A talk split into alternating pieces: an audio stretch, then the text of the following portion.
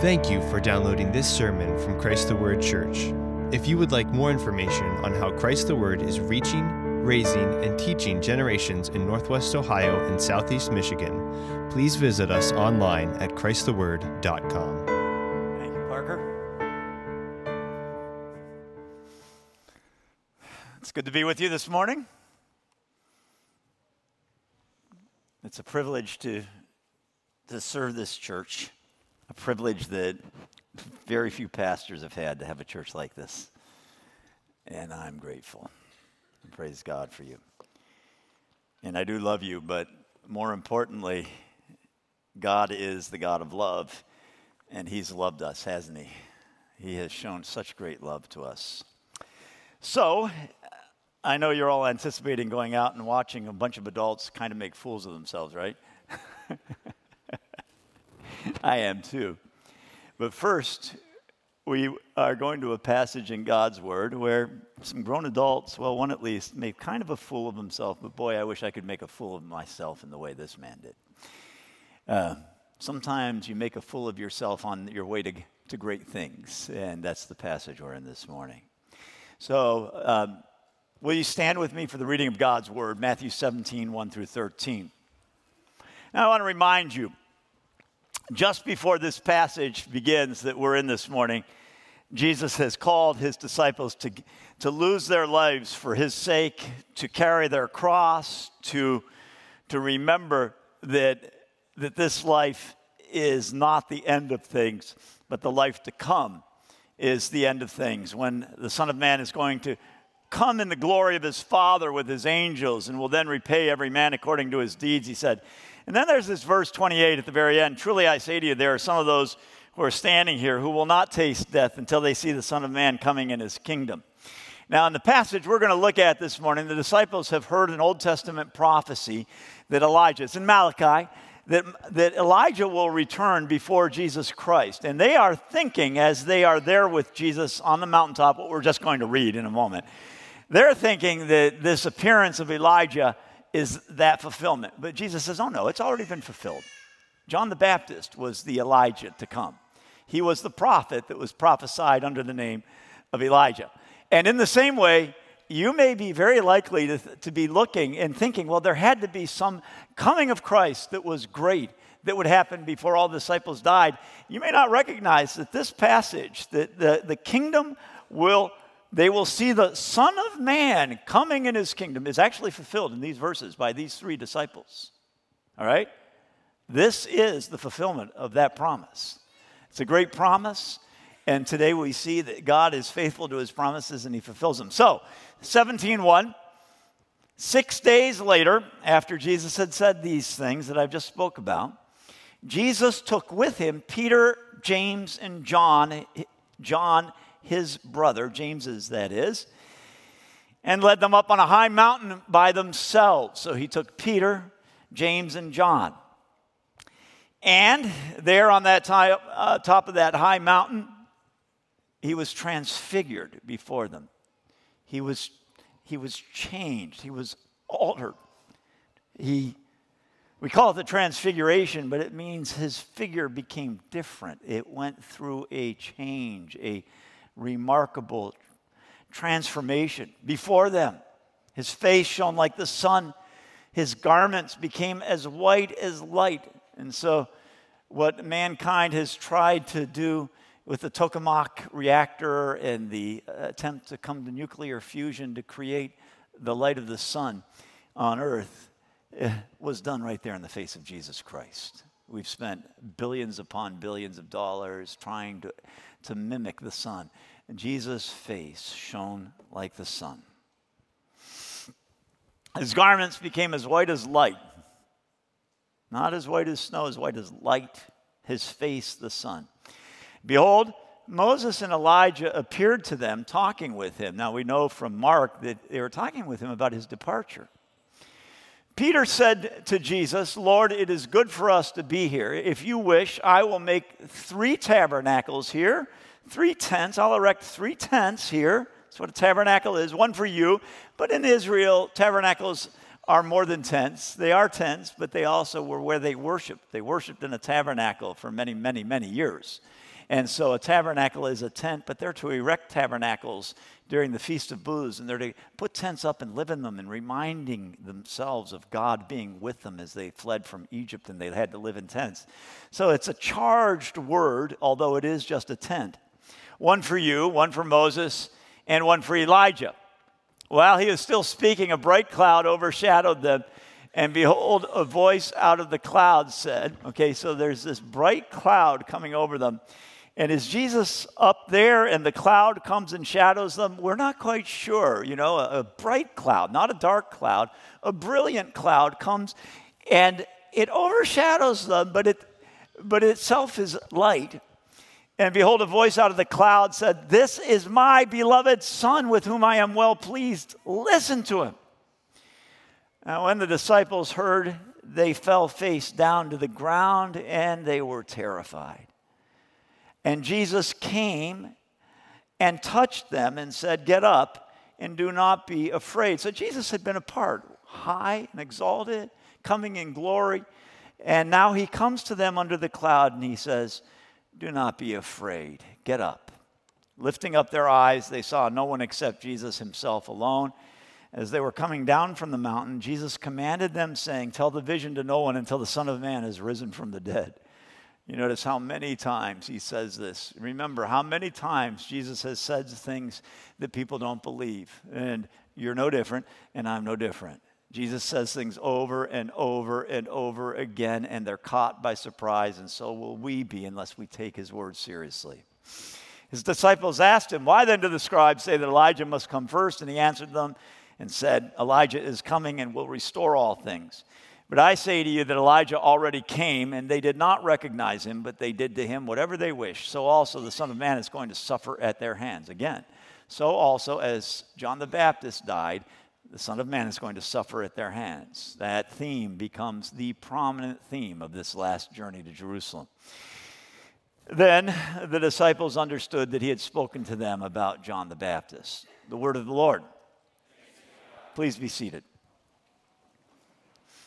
Heavenly Father, this is your word and it is about your Son, and we ask that you will speak through my lips and through our hearts and our ears by your Spirit so that we gain understanding. We ask that the word may not come as word alone, but that it may come with power by the Spirit, with conviction, Father, and that it will work in us. In Jesus' name we pray, amen.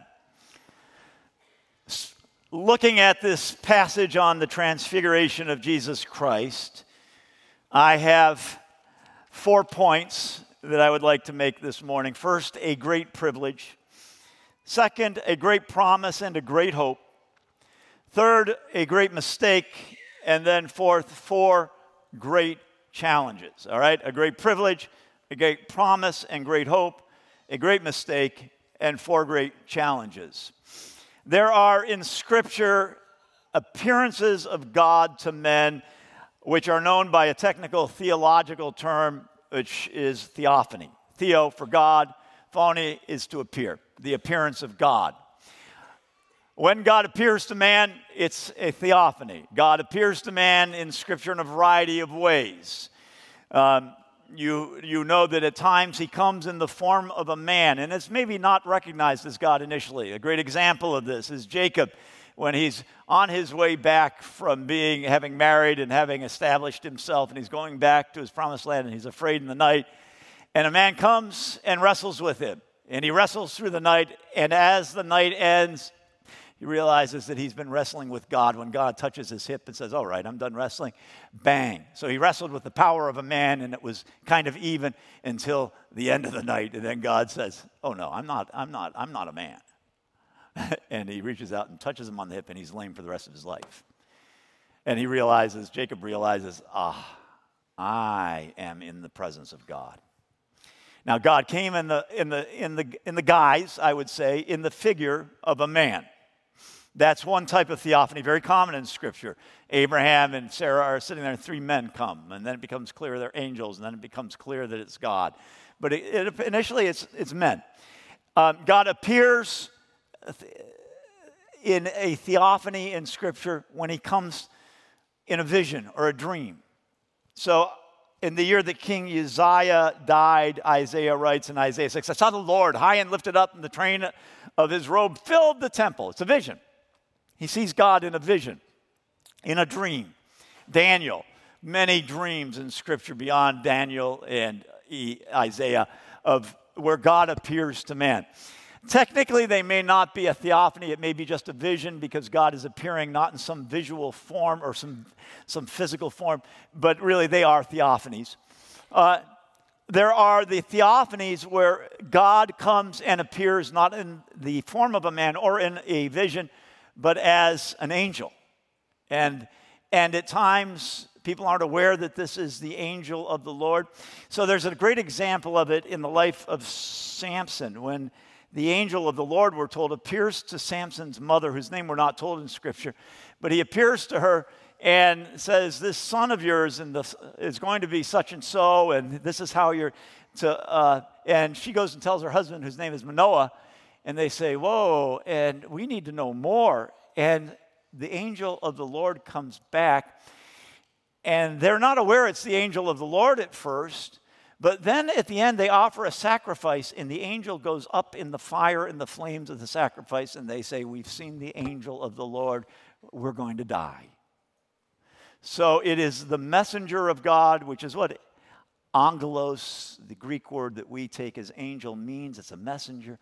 It is an angelic being, something from heaven. All right? God appears as an angel, He appears as a man, He appears in dreams. And then there is a very special and unusual and rare and, for the purpose of my list, final form of theophany, which is when man sees something of God himself.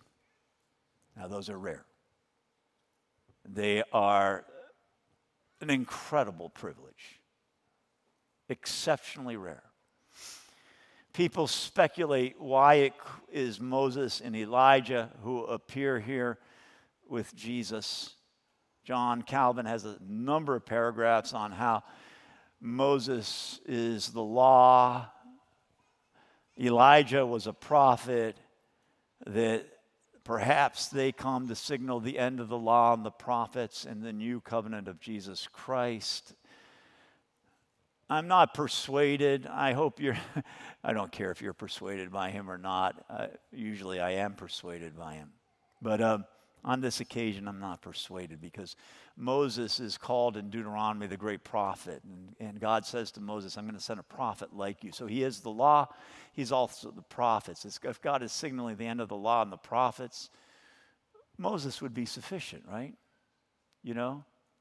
Or there are dozens of prophets that God could have chosen to have come down who are as prominent as this Elijah. But there is something that links Moses and Elijah and Peter and James and John, and that is in the Old Testament at Mount Sinai, after the Israelites have sinned, God says to Moses, I'm done. I won't destroy them. Moses pleads with him, Don't destroy them. God says, I won't destroy them. All right. I've heard you, Moses. I'm not going to kill them all and start over with you, but I will not go with you.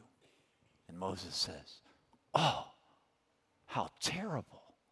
How awful. You can't do that, God. You must come with us. You must come with us. God says, All right, I'll go with you. I will because you have pled for your people and pleaded for your people. And then Moses says, God, to show me as a sign that you do this, I want to see you. Now, Moses has been in the tabernacle with God, you know. He goes in the tabernacle. I'm being anachronistic there. He later goes in the tabernacle, but that's not the same as this. On this occasion, God says to Moses, No man can see my face and live. That's an eternal truth. Now, it ends for us when we come into his presence one day. But as long as man's alive on earth, we cannot look on God as sinners and live. God says, Look, I'm going to put you, I'm going to put you in a rock on a mountain, high on a mountain, high on Mount Sinai. I'll do this thing of which you've spoken. for you found favor in my sight, and I've known you by name. Moses said, I pray you show me my glory.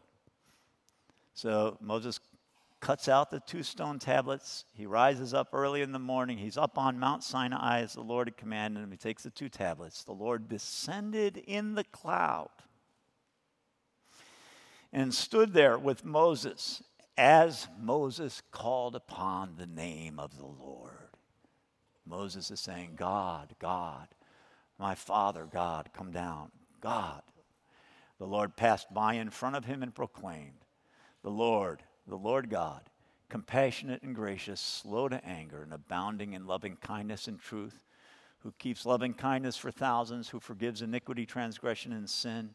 Yet he will by no means leave the guilty unpunished, visiting the iniquity of the fathers on the children and on the grandchildren to the third and fourth generations. And Moses made haste to bow low toward the earth and to worship. Moses saw the glory of God, the direct, unvarnished, unmediated glory of God, not God Himself. God walking on the mountain.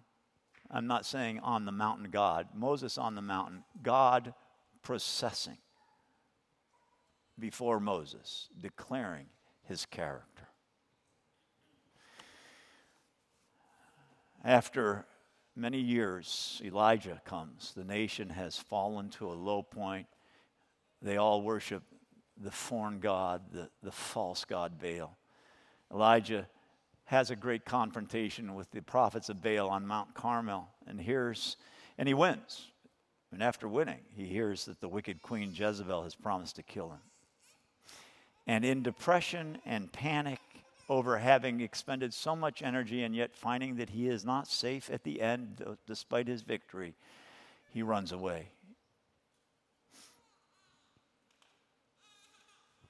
So he comes to a cave and he spends the night there, and the word of the Lord comes to him in the cave. God says to him, What are you doing here, Elijah? And he says, I've been very zealous for the Lord, the God of hosts. I have I've done what you asked. I've been zealous for you. For the sons of Israel have forsaken your covenant, torn down your altars, killed your prophets with the sword, and I alone am left, and they seek my life to take it away. So he's complaining to God. God said to him, Go, go forth and stand on the mountain before the Lord. And behold, the Lord was passing by. And a great and strong wind was rending the mountains and breaking in pieces the rocks before the Lord. But the Lord is not in the wind. And after the wind, an earthquake, but the Lord was not in the earthquake. And after the earthquake, a fire, but the Lord was not in the fire. And after the fire, a sound of gentle blowing. And when Elijah heard it, he wrapped his face in his mantle in his shirt. And he went out and he stood in the entrance of the cave on the mountain of the Lord. And behold, a voice came to him and said, What are you doing here, Elijah?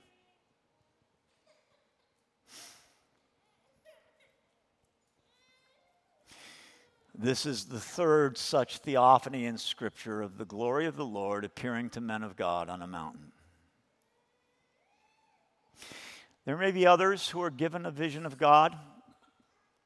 Paul talks about having, having been taken, he says, I don't know whether it was in bodily form or not, but to the third heaven, the first being the clouds here, the second being the stars, the universe.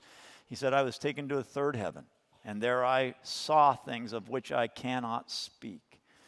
And really, that's true of, of Elijah, that's true of Moses, and it's true of the disciples here. Jesus says, You can't talk about this until later.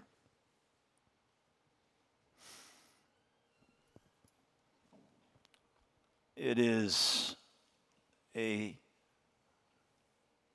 a remarkable, a signal privilege to be chosen to see God. In whatever way, in whatever form of theophany, but especially to see his glory. It is Peter, James, and John not Andrew, Peter's brother, not Thomas, the one who doubts,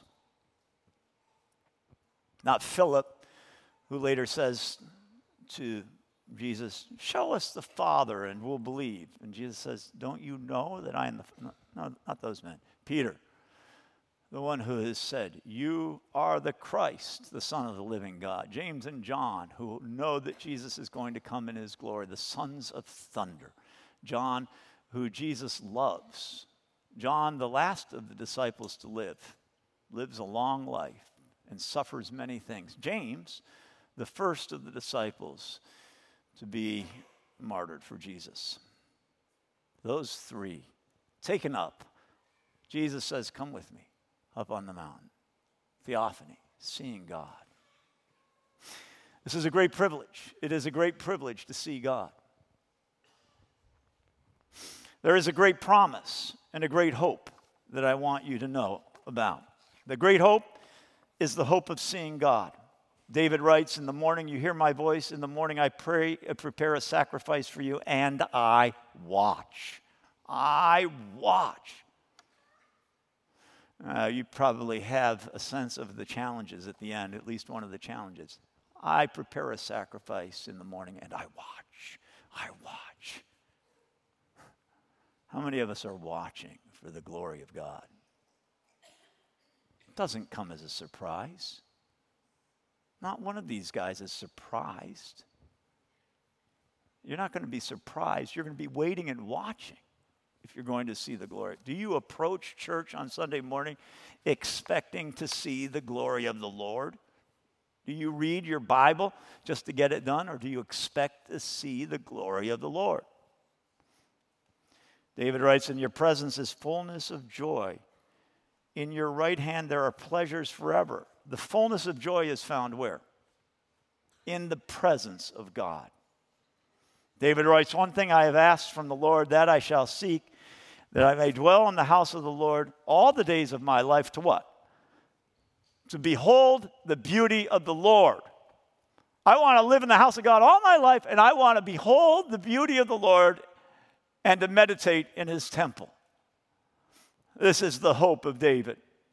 And the great promise that Jesus makes to those who love and obey him is the promise we see fulfilled for these three here. He who has my commandments and keeps them is the one who loves me. And he who loves me will be loved by my Father, and I will love him and will show myself to him. You are not seeing Jesus, you are not knowing Jesus. Well, Jesus has said it's because you're not finding him due to your sin. Your sin, your failure to obey him, is keeping you from knowing him.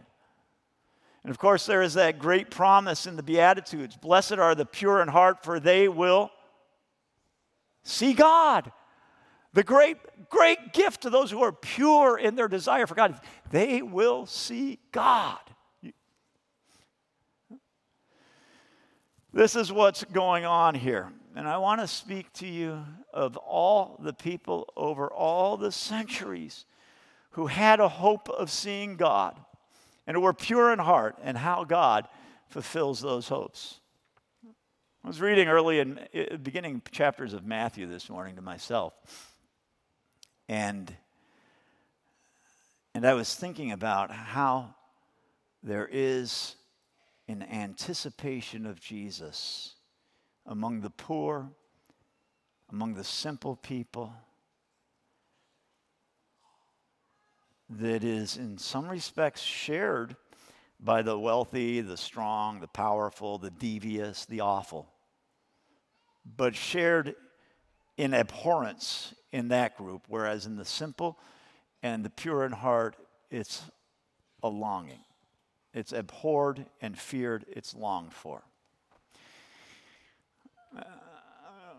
Jesus runs with his parents. The baby Jesus is taken by Joseph, who runs at the warning of an angel to, to Egypt because Herod, that, that wicked, awful, lying leader, uh, has, has said, I'm going to kill him.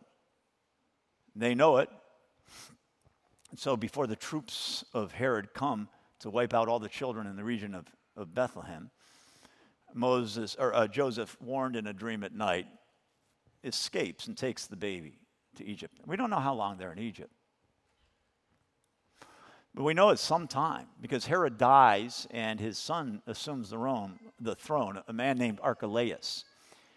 And so we, we read in the Bible that Joseph comes back, but he learns that Archelaus is the, is the, the king now in Jerusalem, the son of the Herod. Okay? And so he comes back and he's frightened because he knows that the father wanted to kill his baby. Right? God warns him in a dream and says, Don't go back. Go up to Nazareth. You're going to raise this child in Nazareth, you know, 100 miles away, which is like a 1,000 today. Now, what does that signal? Well, what it signals is that Herod's son and the people of Jerusalem still remember this baby who was born. And he's still a threat to them, and they're still trying to kill him. Do you understand? It's, it's as obvious as, as can be that they know about Jesus. They know the prophecies, they know everything, and they want to kill him. It's abhorrent to them because he's a threat to them. And yet, in Luke, we have this marvelous story about the simple shepherds, these poor people are out in the fields at night. The angel of the Lord comes to them. Remember, Luke starts his gospel by saying, you know, I, am approaching this as a historian. I, I, went to the eyewitnesses and I talked to them and I wrote down their stories, you know, and that's how I'm telling you about these events of Jesus' life because I went and I talked to the eyewitnesses. Remember that? Now, I'm adding words, but in essence, that's what he says. He says, Theophilus, I've talked to the people. And so we get the story of the shepherds and of them being in the angels uh, out in the fields at night with their flock, and the angel of the Lord, and then the, the multitude of the heavenly host appearing before them. And then they say, Let's go and see this thing that the Lord has made known to us. Let's find this child. And they're told, You'll find him wrapped in swaddling clothes, and lying in a manger. So they go to Bethlehem and they look for the child, and they find the child. They find that baby and they bow down and worship to that baby. Okay, now all of these things are things that they may have told Mary or Joseph that night. Mary may have heard them. They may have heard about the angels. They may have heard all, all that, right? And, and Mary could be the source of, of Luke's knowledge of these events. But then we read, and they returned to the hillsides, to their sheep, glorifying and praising God for all the things that occurred, just as the angel had said unto them. Now, that part, Mary didn't know. That part, she was not an eyewitness to. Do you understand? She couldn't tell them that they returned glorifying and praising God the whole way. Whatever they told her about what they had seen, she could have told Luke. But there had to be some living memory by the time that Luke is writing, among those shepherds or their descendants of that night that lived for decades. For decades, those people said, I met that baby. I met that baby. I wonder what that baby's going to be. I was there. They tell their children, and their children tell their children, and they say, I met the Messiah. I met him. I may have been a baby. He may have been a baby. But I was there and I worshiped. Anna and Simeon, those great old people who longed for the Messiah, God comes to them and says in their old age, Hey, the day has come. Go into the temple. And there in the temple, they see God. It is a great promise, it is a great hope to see God. It is the hope of hopes that God will allow us to see Him. It is the great thing. 1 Corinthians 13, Paul writes, For now we see in a mirror dimly, but then face to face. Now I know in part, but then I will know fully, even as I am fully known in the day of Christ's return, we will see fully. We will be known fully. We will look and see the face of God. A great mistake, a great privilege, a great promise, and great hope, a great mistake. One that you are prone to make, and so am I. So, this transfiguration occurs, and, and Peter, James, and John are there, and they're seeing it, and they see Moses and Elijah. How they recognize them, I don't know. We're not told. But Peter, ever the one to speak, and as I've said before, God be praised for this man and his willingness to speak. It's those who speak who change the world, not those who sit in silence. Peter, kind of speaking and not knowing what to say, says to Jesus, Lord, it's good for us to be here. If ever there was an understatement, that's it.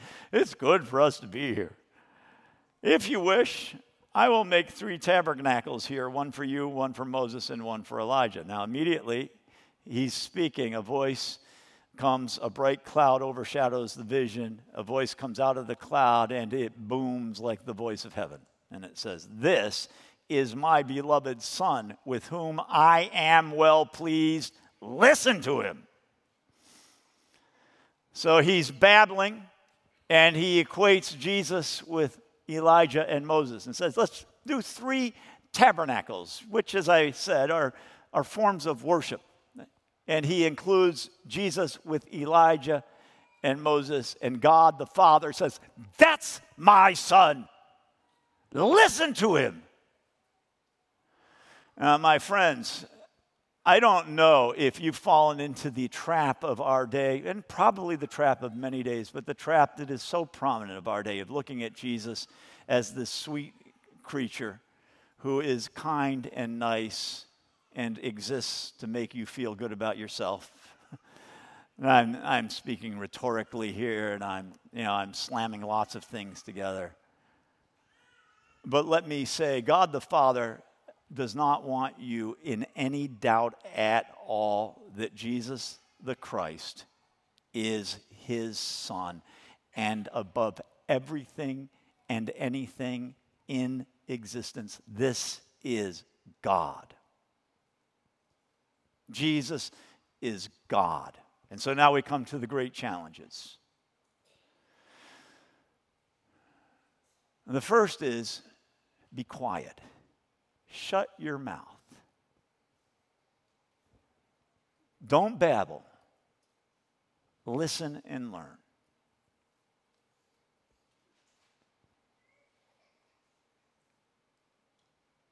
Don't be quick to speak. Allow God to speak. Come to enjoy silence. Do not fill your heart and your mind and your eyes and your ears with the voices of the world, least of all your own. Learn to be silent before God. Stop saying and listen. Peter starts speaking and he makes a great mistake. The friends of Job instead of sitting quietly with him, start speaking, and they make a big mistake. Shut your mouth. You don't know as much as you think you do, nor do I. Come before the great God in silence.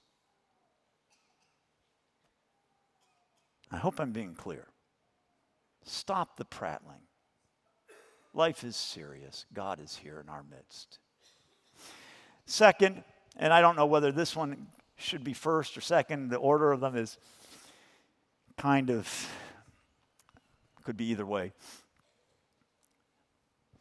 First, be quiet. Second, the voice of God says, This is my son. Listen to him. So stop saying what you think and what you want and start listening to Jesus and accepting what he wants. And that's, of course, what it means when it says, listen to him. It's saying, listen to him, obey him. Do you remember what Jesus said is a prerequisite for seeing him one day?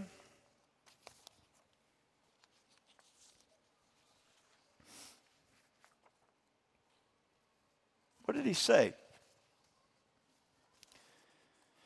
He said, He who has my commandments and keeps them listens to him. He who has my commandments and keeps them is the one who loves me. And he who loves me will be loved by my Father, and I will love him and will show myself to him.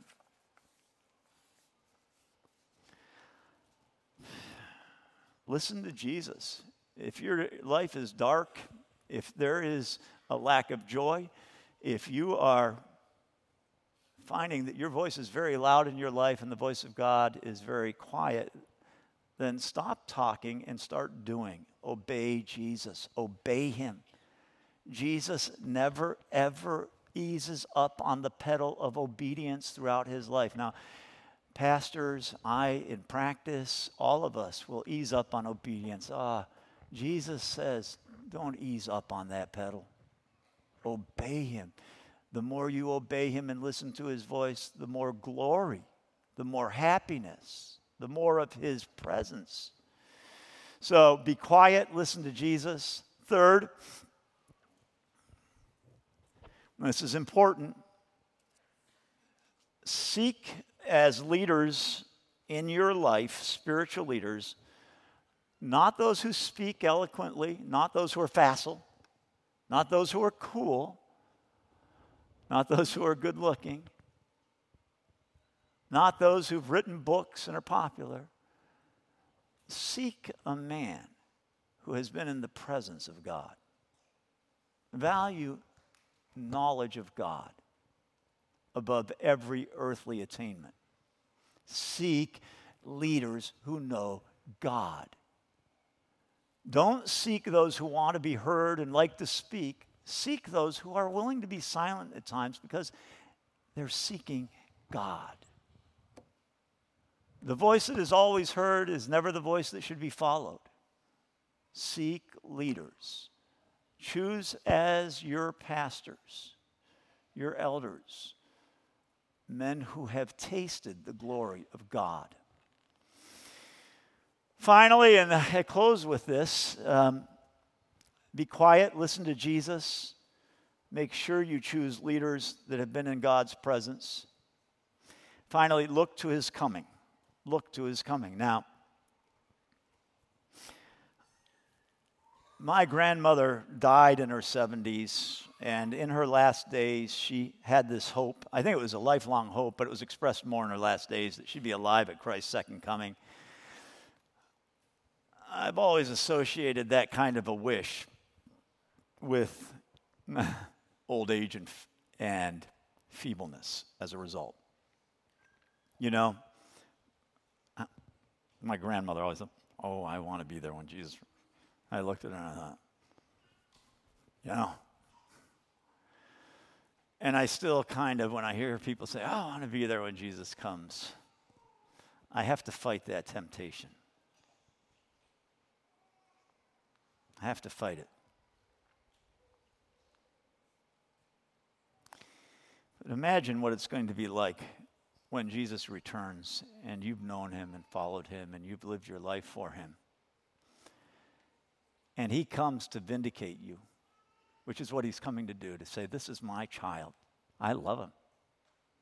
Imagine